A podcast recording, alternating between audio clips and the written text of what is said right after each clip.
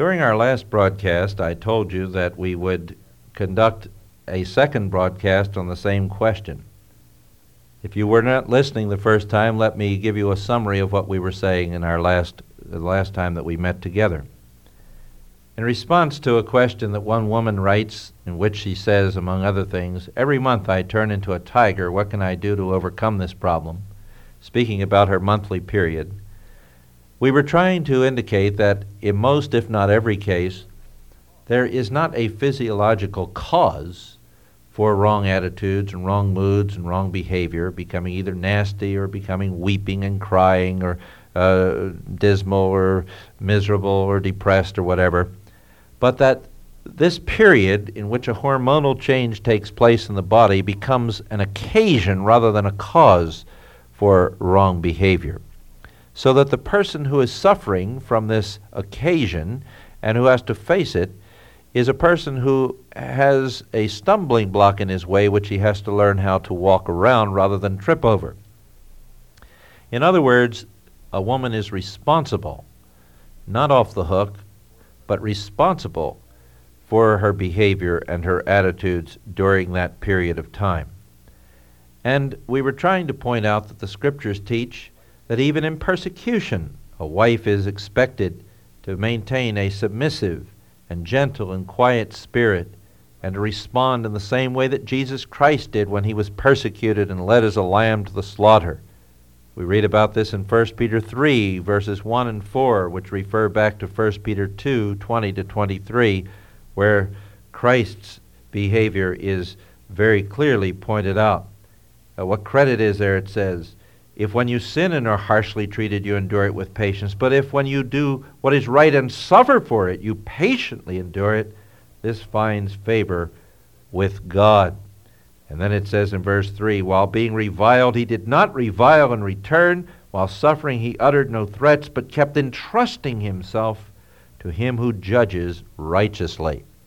So if the Lord Jesus could uh, endure suffering and not respond in the wrong way, but keep entrusting himself to God. So a woman can endure lesser suffering, such as that which is occasioned by the menstrual cycle. Now, menstrual difficulties can be dealt with, we were saying, and today I suggested I would give you some steps, some guidelines, some of which, or all of which, might help you to face the problem.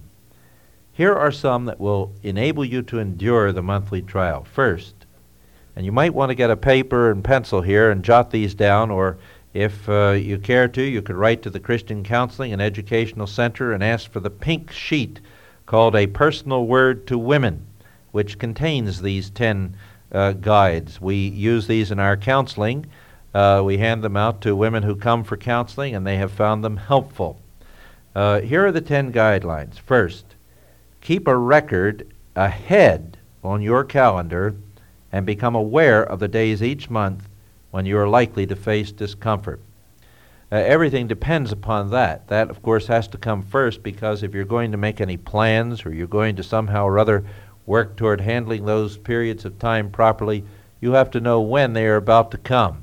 Now, of course, there are sometimes irregularities, usually brought on by some sort of emotional situation or something like that, highly emotional circumstances in your life or response to those circumstances. But uh, generally, you know when it's going to be if you keep a record. And then, keeping a record, you can begin to fulfill some of these other steps. Secondly, prepare for these days each month by prayer as they approach. Ask God to give you the strength that will make it possible for you to face the problems that come. This is an important question. Thirdly, the physicians tell us that if you follow a low salt diet, for about a week before the menstrual pr- uh, period to eliminate the bloating caused by excess water. This will help. And if it doesn't in and of itself help, a physician may possibly want to prescribe a mild diuretic or water tablet that could help you in this respect too. So the first thing then is to keep a record ahead. Secondly, prepare for the monthly period by prayer, asking God to give you strength and wisdom to handle it properly. And thirdly, follow a low or no salt diet for about a week before the menstrual period. Fourthly, and this is very important, And very few women I find, in counseling at least, who have distress with this problem have ever made any attempt to do anything like this. Fourthly, plan to take on no unnecessary stress situations during the three days preceding menstruation. For instance, this is not the time to have dinner guests or a time when there's a special party held for little Johnny with 25 wild Indians running around the house chopping it down.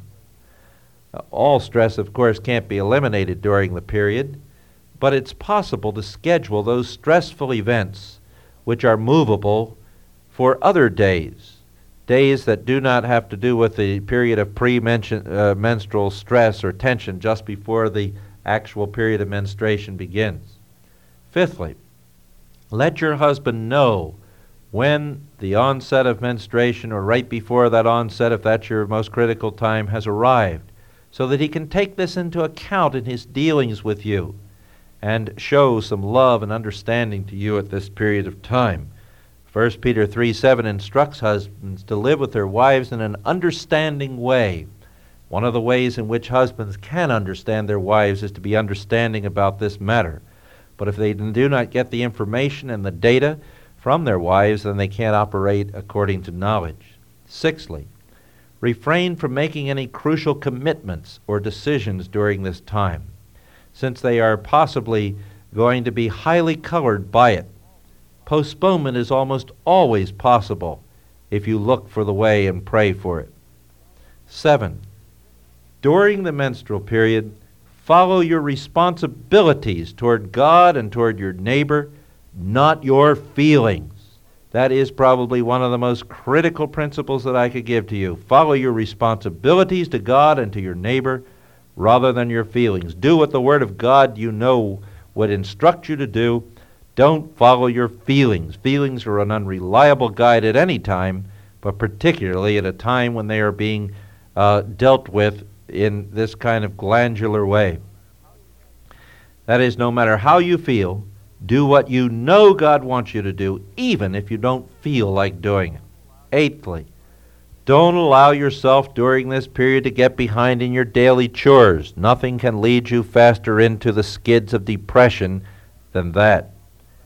Nine, avoid brooding over problems in self pity sessions and refuse to attend any pity parties held over coffee or on the phone by neighborhood cronies. It'll only make you feel worse. And let me also suggest that you not listen to all those those television programs that talk about who's busting up with whose wife next. And lastly, number 10, make a list of special small acts of love and kindness toward your husband and family which you can do during this time.